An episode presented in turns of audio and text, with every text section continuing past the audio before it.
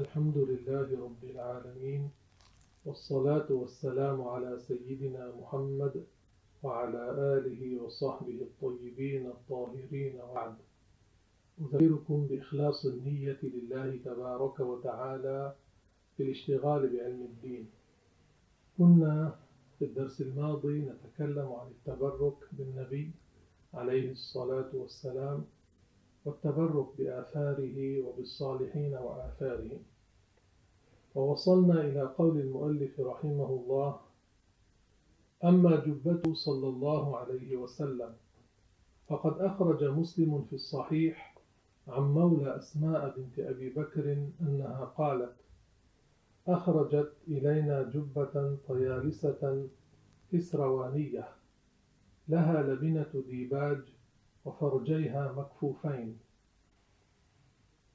قال النووي في شرح مسلم كذا وقع في جميع النسخ وفرجيها مكفوفين وهما منصوبان بفعل محذوف أي ورأيت فرجيها مكفوفين. وقالت هذه جبة رسول الله صلى الله عليه وسلم كانت عند عائشة فلما قبضت قبضتها وكان النبي صلى الله عليه وسلم يلبسها فنحن نغسلها للمرضى نستشفي بها. وفي رواية نغسلها للمريض منا يعني أن الصحابة كان عندهم عناية بالاحتفاظ بما كان عند الرسول صلى الله عليه وسلم من نحو جبته وغير ذلك من ثياب الرسول عليه الصلاة والسلام. وعن حنظلة بن حذيم قال وفدت مع جدي حذيم إلى رسول الله صلى الله عليه وسلم فقال يا رسول الله إن لي بنين ذوي لحم وغيرهم وهذا أصغرهم. فأدناني رسول الله صلى الله عليه وسلم ومسح رأسي وقال بارك الله فيك. قال الذيال فلقد رأيت حنظلة يؤتى بالرجل الوارم وجهه أو الشاة الوارم ضرعها. فيقول بسم الله على موضع كف رسول الله صلى الله عليه وسلم. فيمسحه فيذهب الورم. رواه الطبراني في الأوسط والكبير بنحوه وأحمد في حديث طويل ورجال أحمد ثقات. وعن ثابت أنه قال كنت إذا أتيت أنسا يخبر بمكاني فأدخل عليه فآخذ بيديه فأقبلهما وأقول بأبي هاتان اليدان اللتان مستا رسول الله صلى الله عليه وسلم. يعني كان يتبرك بيد أنس لأنه مس بها رسول الله صلى الله عليه وسلم. وهذا من عناية التابعين وأنس صحابي وثابت تابعي كان تلميذا خاصا لسيدنا أنس. وهو يرى منه ذلك ويسمع منه ذلك ويقره على ذلك يوافقه على ذلك. قال وأقبل عينيه وأقول بأبي هاتان العينان اللتان رأتا رسول الله صلى الله عليه وسلم. رواه أبو يعلى ورجاله رجال الصحيح. غير عبد الله بن أبي بكر المقدمي وهو ثقة. وعن داود بن أبي صالح قال أقبل مروان يوما فوجد رجلا واضعا وجهه على القبر يعني على قبر النبي صلى الله عليه وسلم. فقال أتدري ما تصنع؟ يعني ما عرفه في الأول قال له أتدري ما تصنع؟ فأقبل عليه فإذا هو أبو أيوب. يعني أبا أيوب الأنصاري الذي هو صاحب النبي صلى الله عليه وسلم. فقال نعم جئت رسول الله ولم آت الحجر. يعني أنا قصدت بهذا أن أتبرك بذات الرسول صلى الله عليه وسلم. لأن المقصود للتبرك بالذات هو رسول الله عليه الصلاة والسلام. لكن هذا الحجر هذا التراب صار مجاورا لرسول الله صلى الله عليه وسلم فصار مباركا. فمعنى كلامه وضعت وجهي على هذا الحجر على هذا التراب بسبب مجاورته للنبي صلى الله عليه وسلم. وإلا فالمقصود للتبرك بالذات هو رسول الله وهذا صحابي جليل. هو أول من نزل عنده الرسول لما هاجر من مكة إلى المدينة لأجل قرابة.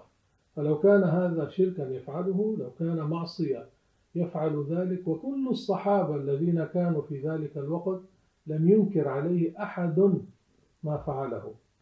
أما اليوم أدعياء السلفية الذين ينفون التبرك بالنبي والصالحين وآثارهم لو رأوا إنسانا يفعل أقل من هذا يقولون له لا تشرك أنت مشرك والعياذ بالله. فهذا تكفير منهم للمسلم بلا ذنب بلا معصية. أبو أيوب أدرى بدين الله وبهدي رسول الله منا ومنهم. قال سمعت رسول الله صلى الله عليه وسلم يقول لا تبكوا على الدين إذا وليه أهله ولكن ابكوا عليه إذا وليه غير أهله. معناه كأنه يقول له يعني أنت لست أهلا للحكم لمروان رواه أحمد والطبراني في الكبير والأوسط. ومعلوم أن الإمام أحمد رضي الله عنه أدعياء السلفية نفاة التوسل ينسبون أنفسهم إليه زورا وبهتانا هو بريء منهم. وروى البيهقي في دلائل النبوة والحاكم في مستدركه وغيرهما بالإسناد أن خالد بن الوليد رضي الله عنه فقد قلنسوة له يوم اليرموك فقال اطلبوها يعني في معركة اليرموك سيدنا خالد بن الوليد رضي الله عنه كان عنده قلنسوة قديمة ليست جديدة فقدها فقال اطلبوها فلم يجدوها ثم طلبوها فوجدوها فقال خالد اعتمر رسول الله صلى الله عليه وسلم فحلق رأسه لأن الرسول ما كان يحلق شعره يعني ما كان يزيله بالموسى إلا في النسك في الحج والعمرة. فابتدر الناس جوانب شعره فسبقتهم إلى ناصيته. أخذ شعر الناصية من الرسول صلى الله عليه وسلم. الرسول هو أعطاه الناصية مقدم الرأس يعني. قال فجعلتها في هذه القلنسوة. القلنسوة هذه التي تكون لاطئة ليست مرتفعة يقال لها قلنسوة. قال فلم أشهد قتالا وهي معي إلا رزقت النصر. يعني كان يتبرك بشعرات الرسول صلى الله عليه وسلم. ثم فكروا لما الرسول يعطيه هذه الشعرات؟ أخذه يعني أخذه من الرسول عليه الصلاة والسلام والرسول يرى ذلك وهو أعطاه. لما أعطاه؟ الشعب لا يؤكل لماذا أخذه من الرسول ليتبرك به؟ لماذا جعله في القلنسوة لأنه يرى أن هذا الشعر مبارك ولا شك في ذلك وكان دائما ينتصر في المعارك التي تكون هذه القلنسوة على رأسه ويخوضها. وهذه القصة صحيحة كما ذكر ذلك الشيخ حبيب الرحمن الأعظمي في تعليقه على المطالب العالية وهذا من المحدثين. فقال قال البوصيري رواه أبو يعلى بسند صحيح. وقال الهيثمي رواه الطبراني وأبو يعلى بنحوه ورجالهما رجال الصحيح. يعني الذين في الإسناد يروي لهم البخاري. فلا التفات بعد هذا إلى دعوى منكر التوسل والتبرك بآثاره الشريفة صلى الله عليه وسلم. لذلك يا أحبابنا دائما أقول وأكرر في الدروس وفي المجالس احفظوا هذه الأدلة. دونوها عندكم احفظوها لتكون مستندا لكم حتى تنصروا ما كان عليه السلف الصالح حقا. حتى تنصروا دين الله حتى تنصروا مذهب أهل الحق مذهب أهل السنة والجماعة حتى تدافعوا عنه. إذا الكل سكت ينتشر الفساد وينتشر الضلال وأدعياء السلفية نفاة التوسل تمشي يمشي مذهبهم يمشي كلامهم عند الناس الذين لا يعرفون عند الناس الجهال لأنهم ما تعلموا الأحكام وأولئك يقولون لهم قال الرسول صلى الله عليه وسلم أو نحن نستشهد بهذه الآية وقلت لكم قبل هذا يضعون الآيات والأحاديث في غير مواضعها. فالجاهل ينطلي عليه هذا. أما إن كنتم تعتنون بهذه الأدلة تحفظونها تقيدونها تسجلونها لأنها مع مصادرها مع مراجعها. تردون عليهم تنصرون بذلك دين الله وتؤيدون مذهب أهل الحق مذهب أهل السنة وتكونون قمتم بواجب شرعي لأن الأمر بالمعروف والنهي عن المنكر واجب شرعي ولأن التحذير من أهل الضلال من المبتدعة الذين ينتسبون لمذهب أهل السنة وهم في الحقيقة ليسوا سنيين. أليس هم يقولون نحن سلفية نحن سلفية نحن سلفية؟ لماذا يقولون هذا؟ حتى يتبعهم الناس حتى يصدقوهم فيما يقولونه.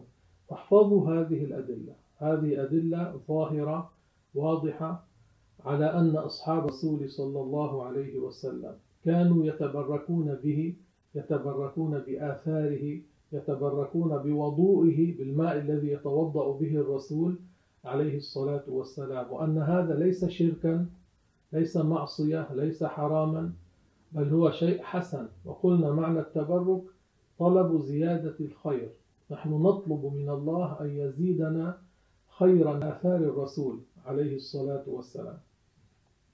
الشرح هذا الذي ذكرناه كله يدل على جواز التبرك بآثار النبي صلى الله عليه وسلم وبقبره كذلك. فإذا كان وضع الوجه على القبر من أبي أيوب لم يستنكره أحد من الصحابة فماذا يقول أتباع ابن تيمية؟ الذين يعتبرون قصد القبر للتبرك شركا بل يمنعون من شدة ما في قلوبهم على الرسول. عليه الصلاة والسلام يمنعون الشخص أن يقول أريد أن أذهب لزيارة قبر النبي. أو أريد زيارة قبر النبي. يقولون له لا تقل أزور قبر النبي. قل أزور مسجد الرسول صلى الله عليه وسلم. الرسول أفضل من المسجد. الرسول أفضل الخلق. الرسول هو عليه الصلاة والسلام قال من زار قبري وجبت له شفاعتي. الرسول هو عليه الصلاة والسلام قال زوروا القبور فإنها تذكركم الآخرة. فكيف بقبره عليه الصلاة والسلام وهو أفضل الخلق؟ فلا مانع في الشرع أن تقول أريد زيارة قبر النبي. أزور قبر النبي عليه الصلاة والسلام. هذا شرف هذه سنة حسنة. شيء حسن أن تزور قبر الرسول عليه الصلاة والسلام. هل يكفرون أبا أيوب أم ماذا يفعلون؟ فتكفير الوهابية لمن يقصد قبور الصالحين للتبرك من أهل هذا العصر ينعطف على من قبل هذا العصر إلى الصحابة فيكونون كفروا السلف والخلف. ثم ماذا يفعل هؤلاء بنص الإمام أحمد؟ لأن هؤلاء الذين هم اليوم يدعون أنهم سلفية يقولون نحن حنابلة. يعني ينسبون أنفسهم إلى أحمد حتى لا يقال ما مذهبكم فلا يجدون أحدا من الأئمة ينتسبون إليه. يقولون نحن حنابلة نحن حنابلة. الذي نقله عنه ابنه عبد الله احفظوا هذا أيضا هذا مهم جدا.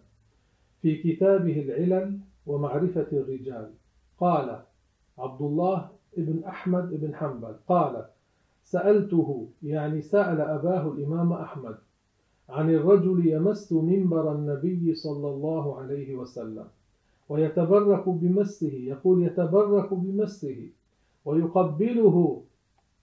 إذا قبل منبر الرسول عليه الصلاة والسلام ويفعل بالقبر مثل ذلك أو نحو ذلك يريد بذلك التقرب إلى الله جل وعز. انظروا إلى هذا النص.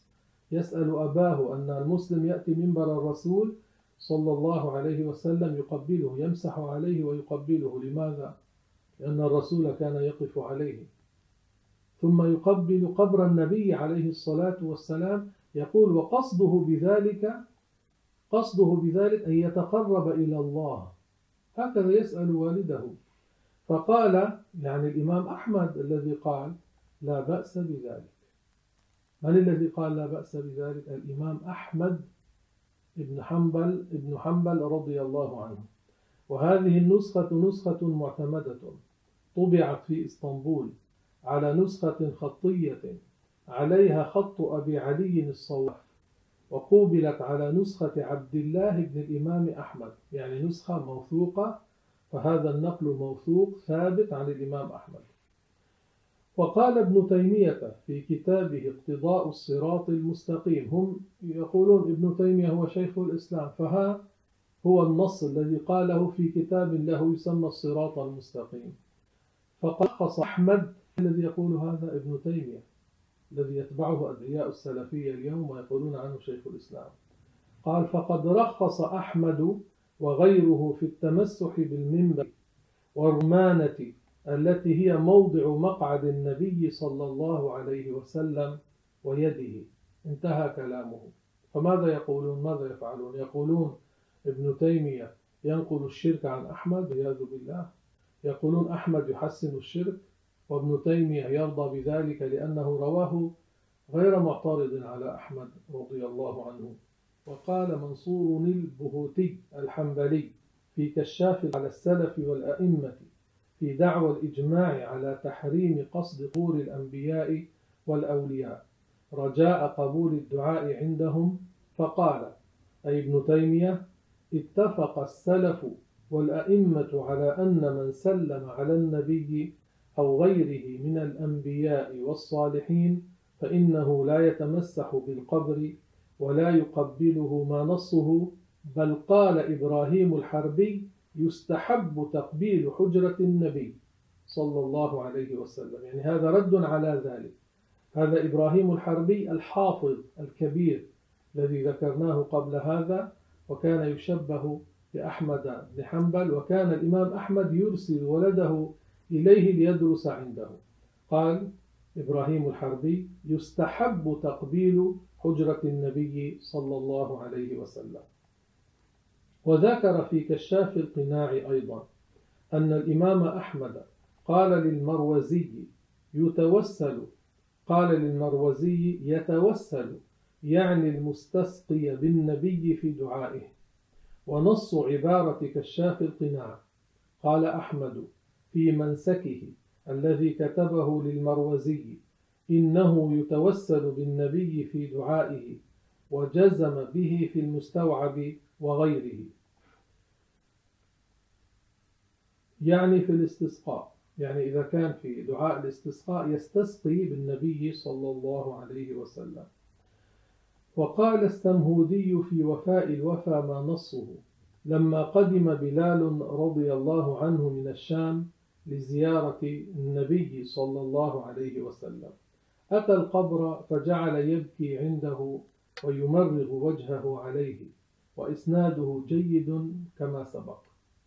وفي تحفة ابن عساكر عن علي رضي الله عنه أنه قال لما رمس رسول الله صلى الله عليه وسلم يعني لما تم دفنه جاءت فاطمة رضي الله عنها فوقفت على قبره صلى الله عليه وسلم وأخذت قبضة من تراب القبر ووضعت على عينها وبكت وأنشأت تقول ماذا على من شم تربة أحمد أن لا يشم مدى الزمان غواليا؟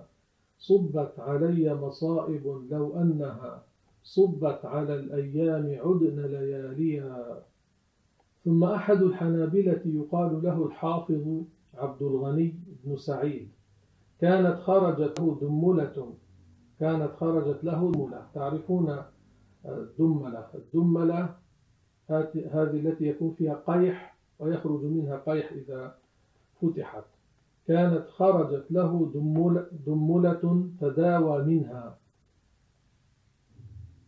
كانت خرجت له دملة تداوى منها فأعياه علاجها. ما كان يتعافى. فذهب إلى قبر الإمام أحمد بن حنبل مسحها فتعافى. يعني أن الحفاظ كانوا يرون التبرك بالصالحين والمحدثين كانوا يرون التبرك بالصالحين. وعلى هذا المسلمون من أيام الصحابة إلى يومنا هذا. فبهذا يعلم أن ابن تيمية وأتباعه شاذون عن الأمة سلفها وخلفها وتسمية الوهابية أنفسهم سلفية كذب ظاهر. فلا يجوز تسميتهم بهذا الاسم. الذي هم سموا أنفسهم به يوهم الناس أنهم على مذهب السلف. إنما يسمون وهابية. وهذا الاسم هو الاسم الذي سماهم به المسلمون منذ أول ما ظهروا إلى يومنا هذا. وهذا الذي ينسبون إليه محمد بن عبد الوهاب. لم يكن من الفقهاء. ولا من المحدثين ولا من النحويين ولا من اللغويين. لذلك لم يعده من ألف في طبقات الحنابلة من فقهائهم. إنما مدحه من كان من أتباعه فلا عبرة بذلك وأما علماء عصره ومنهم أخوه الشيخ سليمان كان له أخ من أهل السنة والجماعة يسمى الشيخ سليمان. ومنهم أخوه الشيخ سليمان بن عبد الوهاب ومحمد الأمير الصنعاني فقد ذماه وغيرهما. وأخوه الشيخ سليمان ألف في الرد عليه تأليفا سماه فصل الخطاب في الرد على محمد بن عبد الوهاب. وأما محمد بن الأمير الصنعاني كان بلغه في بدء الأمر عن ابن عبد الوهاب أنه رجل يؤيد السنة ويقمع البدعة. فمدحه بأبيات منها هذا البيت. سلام على نجد ومن حل في نجدي وإن كان تسليمي على البعد لا يجدي. ثم جاءه الخبر اليقين بأنه عكس ما بلغه عنه فنقض تلك القصيدة بقصيدة أخرى. أولها رجعت عن القول الذي قلت في النجد فقد صح لي عنه خلاف الذي عندي. والوهابية اليوم يذكرون المدح يعني الذي قاله في أول الأمر قبل أن يعرف حاله يذكرون مدح الذي مدحه الأمير الصنعاني ولا يذكرون النقض الذي نقض به مدحه الأول من شدة تعصبهم لزعيمهم. وكذلك يوجد كتاب مطبوع موجود بين أيدي الناس السحب الوابلة على ضرائح الحنابلة. لا يترجم لمحمد بن عبد الوهاب لأنه لا يعد من الفقهاء من فقهاء الحنابلة. هو ترجم لمئات من علماء الحنابلة من الذكور والإناث. ترجم لعبد الوهاب والد محمد. فقال عبد الوهاب والد محمد صاحب الدعوة التي انتشر شررها في الآفاق. يقول وكان محمد لا يرى لأحد فضلا إن كان من العلماء المتقدمين وإن كان من المتأخرين إلا ابن تيمية وتلميذه ابن القيم. يقول فإنه كان يرى كلامهما نصا لا يقبل التأويل. وكان لا يرضى أن يقعد عند أهل العلم ليتلقى منهم. أبوه يعظه لا يرضى. فقال أبوه الشيخ عبد الوهاب قال عن محمد ولده ياما سترون من محمد من الشر. يقول وكان يرى استحلال دم من يخالفه حتى إن له أخا الذي ذكر منذ قليل الشيخ سليمان خالفه ورد عليه وألف كتابا سماه فصل الخطاب في الرد على محمد بن عبد الوهاب. فلما عرف محمد بن عبد الوهاب بذلك غضب وأراد أن يقتل أخاه وكان في البلدة مجنون. إذا أدخل على شخص وهو وحده وبيده سيف يقتله. فجاء بهذا المجنون وحمله السيف وأدخله على الشيخ سليمان على أخيه وهو وحده في المسجد. فلما دخل ورآه الشيخ سليمان خاف منه. فقال له المجنون لا تخف أنت من الآمنين. يقول وهذا لا شك من الكرامات يعني حتى أخوه ما سلم منه لأنه خالفه ورد عليه بحق رد عليه بحق لأنه فعلا من أهل البدعة. فاحذروا هذه الفرقة التي تسمي نفسها بالسلفية وتنسب نفسها زورا وبهتانا إلى أحمد هم في الحقيقة من المبتدعة. خالفوا وشذوا عن كل المسلمين. والرسول صلى الله عليه وسلم يقول من شذ شذ في النار. وسبحان الله وبحمده والحمد لله رب العالمين. ربنا آتنا في الدنيا حسنة وفي الآخرة حسنة وقنا عذاب النار. اللهم أحينا على عقيدة أهل السنة وتوفنا على هذه العقيدة. اللهم من أحييته منا فأحيه على الإسلام ومن توفيته منا فتوفه على الإيمان. اللهم أصلح لنا ديننا الذي فيه عصمة أمرنا وأصلح لنا دنيانا التي فيها معاشنا وأصلح لنا آخرتنا التي فيها معادنا. اللهم أصلحنا وأصلح ذرياتنا وأصلح أزواجنا وأحبابنا. اللهم اجعلنا من عبادك المتقين. اللهم اجعلنا من عبادك الصالحين. وأكرمنا ربنا برؤية وجه سيدنا محمد عليه الصلاة والسلام. نهلل. لا إله إلا الله. لا إله إلا الله. لا إله إلا الله. اللهم صل على سيدنا محمد وعلى آله وصحبه وسلم. اللهم صل على سيدنا محمد وعلى آله وصحبه وسلم. اللهم صل على سيدنا محمد وعلى آله وصحبه وسلم. رب اغفر للمؤمنين والمؤمنات. رب اغفر للمؤمنين والمؤمنات. رب اغفر للمؤمنين والمؤمنات. هنا سؤال. من القائل ما اتخذ الله وليا جاهلا هذا القول قاله الإمام الشافعي رضي الله عنه والأمر كما قال أي لا يصل الجاهل إلى الولاية. مستحيل. إنما الذي يصل إلى الولاية هو المؤمن المستقيم بطاعة الله يعني يتعلم ما فرض الله عليه من أهل المعرفة الثقات بالمشافهة يتعلم ثم يلتزم أداء الواجبات واجتناب المحرمات ويكثر من نوافل الطاعات. يبقى على هذا مدة. قد يبقى سنة أو أكثر حتى يصير وليا. فالجاهل لا يكون وليا. اعرفوا هذا. إذا إنسان جاهل لو كان يدعي المشيخة لو كان أبوه من المشايخ لو كان أبوه قطب الوقت لو كان جده من أكابر المشايخ لا يصير وليا وهو جاهل. هذا معنى ما اتخذ الله وليا جاهلا. مستحيل. أن يصل الجاهل إلى الولاية. وأكثر أدعياء الولاية جهال فهم في الحقيقة ليسوا أولياء إنما مدعون للولاية. فاحذروا الجاهل يعني لا تقولوا عن إنسان جاهل لو كان جده صالحا لو كان أبوه صالحا قد يكون الجد وليا والحفيد من الفسقة من الفجرة أو من الكفرة أحيانا يكون. وكذلك قد يكون الأب صالحا لكن الابن ليس صالحا. سيدنا نوح عليه السلام كان نبيا رسولا. ابنه كنعان ما آمن به. الأب نبي الرسول والابن كان كافرا. سيدنا إبراهيم عليه السلام أبوه آزر كان يعبد الأصنام. سيدنا محمد عليه الصلاة والسلام عمه أبو لهب شتمه.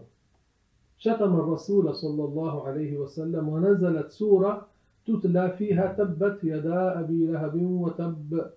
وهو عم رسول الله صلى الله عليه وسلم. الرسول قال من بطأ به عمله لم يسرع به نسبه. العبرة بالعمل العبرة بالعلم العبرة بموافقة الشريعة. وهنا سؤال ما هو التصوف الإسلامي؟ التصوف الإسلامي بالمختصر كما قال الإمام الجنيد أبو القاسم البغدادي سيد الطائفة الصوفية. قال التصوف هو صفاء المعاملة مع الله. ما معنى صفاء المعاملة مع الله؟ أن تطيع الله الطاعة الكاملة. الصوفي هو العالم العامل. العالم العامل. فكل عالم عامل يسمى صوفيا. من أبي بكر ثم جرة يكون متعلما ما فرض الله مطبقا تطبيقا كاملا وزاهدا في الدنيا. لأن الولي الإنسان حين يصل للولاية الله يخرج من قلبه حب الدنيا فيكون زاهدا. كل ولي زاهد.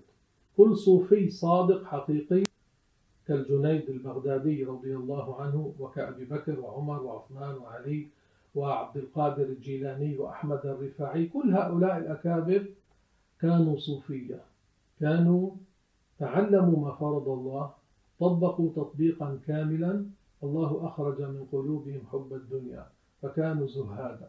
فإذا رأيتم إنسانا مدعيا يقول أنا صوفي وهو متنعم متقلب في الأكل والشرب والملذات ملذات الثياب والأثاث ونحو ذلك عرفوا أنه ليس صوفيا. التصوف هو صفاء المعاملة مع الله. قال الجنيد البغدادي رضي الله عنه الطريق إلى الله مسدودة. إلا على المقتفين آثار رسول الله. الذين يتبعون الرسول يتبعون هدي الرسول عليه الصلاة والسلام يمشون على هدي الرسول هؤلاء يصلون. أما بدون سلوك هذا الطريق مسدود يقول. مسدود يعني لا يصل إلا بهذه الطريقة. هنا سؤال من القائل؟ من قال الله جسم لا كالأجسام كفر. هو الإمام أحمد رضي الله عنه. أحمد بن محمد نقل عنه صاحب الخصال من الحنابلة كما روى المحدث بدر الدين الزركشي في كتاب تشنيف المسامع. عن أحمد أنه قال من قال الله جسم لا كالأجسام فهو كافر. يعني لا ينفع أن يقول لا كالأجسام إذا شخص قال الله إنسان لا كالإنسان لا ينفعه هذا أثبت لله تعالى صفات الخلق شبه الله بالخلق. بعد هذا إن قال لا كالإنسان لا ينفعه وذاك الذي قال الله جسم لا كالأجسام لا ينفعه. كذلك إذا إنسان قال الله له جارحة لكن لا كالجوارح لا ينفعه. ما ورد في القرآن إثبات الجارحة لله؟ يد الله فوق أيديهم في القرآن لها معنى. يليق بالله عهد الله ثبت عليه بل يداه مبسوطتان لها معنى يليق بالله. الله واسع الكرم. ليس معناه الله له جارحة. الله سبحانه وتعالى خالق الجوارح. مستحيل أن يكون له جارحة. الله تبارك وتعالى خالق الأعضاء. مستحيل أن يكون له أعضاء. خالق هذه الجارحة العين خالق اللسان خالق الشفتين خالق الصور فهو لا يتصف بذلك. سبحانه وتعالى. والجسم ما معنى الجسم؟ الجسم ما تركب من جوهرين فأكثر. يعني يكون له طول وعرض وسمك وتركيب وصورة وتأليف هذا الجسم. من خلقه هذا الجسم؟ الله. الله الذي خلقه. يجوز أن يكون مثله؟ لا. قال الله تعالى ليس كمثله شيء. لذلك كل علماء أهل السنة والجماعة يقولون بكفر من قال إن الله جسم. أكيد وهو يفهم معنى ما يقول.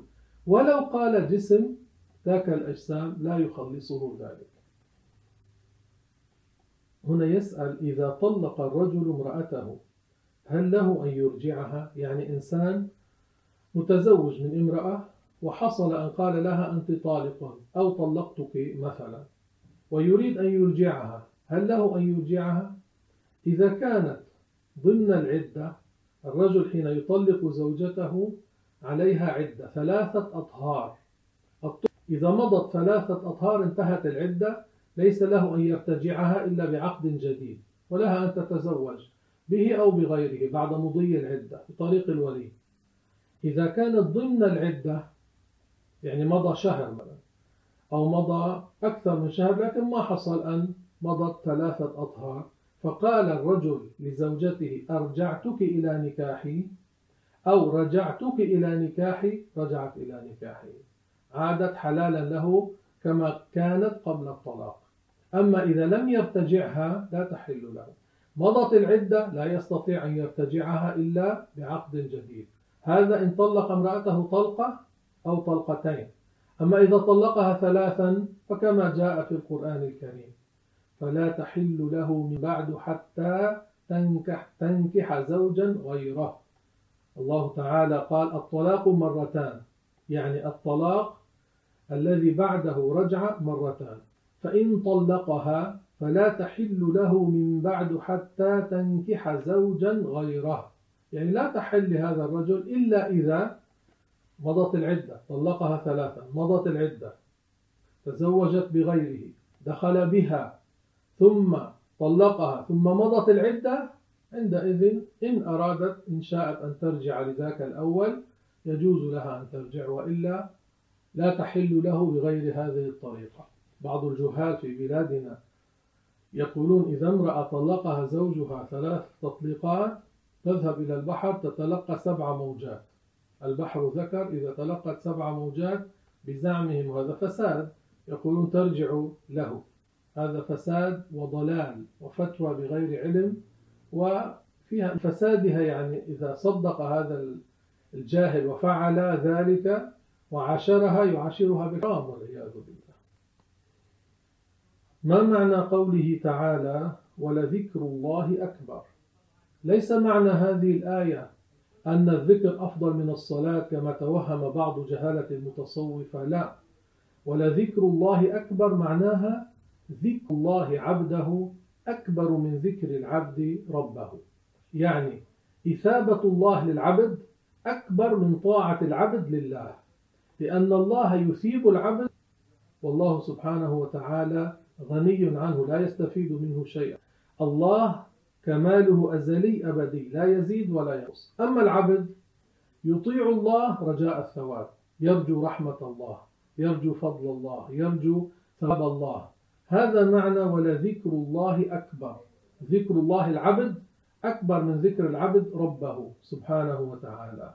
وقال بعض العلماء ولذكر الله أكبر الذكر في الصلاة كالشهادتين التي يدخل بها الشخص في الإسلام أكبر من سائر أعمالها من الركوع والسجود ونحو ذلك. هذا تفسير الآية. القرآن لا يؤخذ تفسيره من أي إنسان. ولا يؤخذ بالوهم ولا بالهوى ولا بمجرد مطالعة الكتب لنفسه الشخص دون أن يرجع إلى أهل العلم الثقات. هنا سؤال أخير يقول هل لي إذا شتمني شخص أن أرد بالمثل؟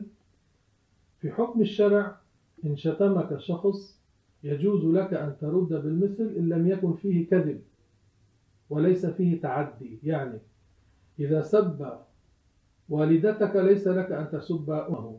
إذا سب والدك ليس لك أن تسب والده. إن شتمك أنت بذاتك فقلت له مثل اللفظ الذي قال وكان فيه ما قاله من الصفة يعني يجوز لك ذلك لكن خير لك في الشرع أن لا ترد على الشتم.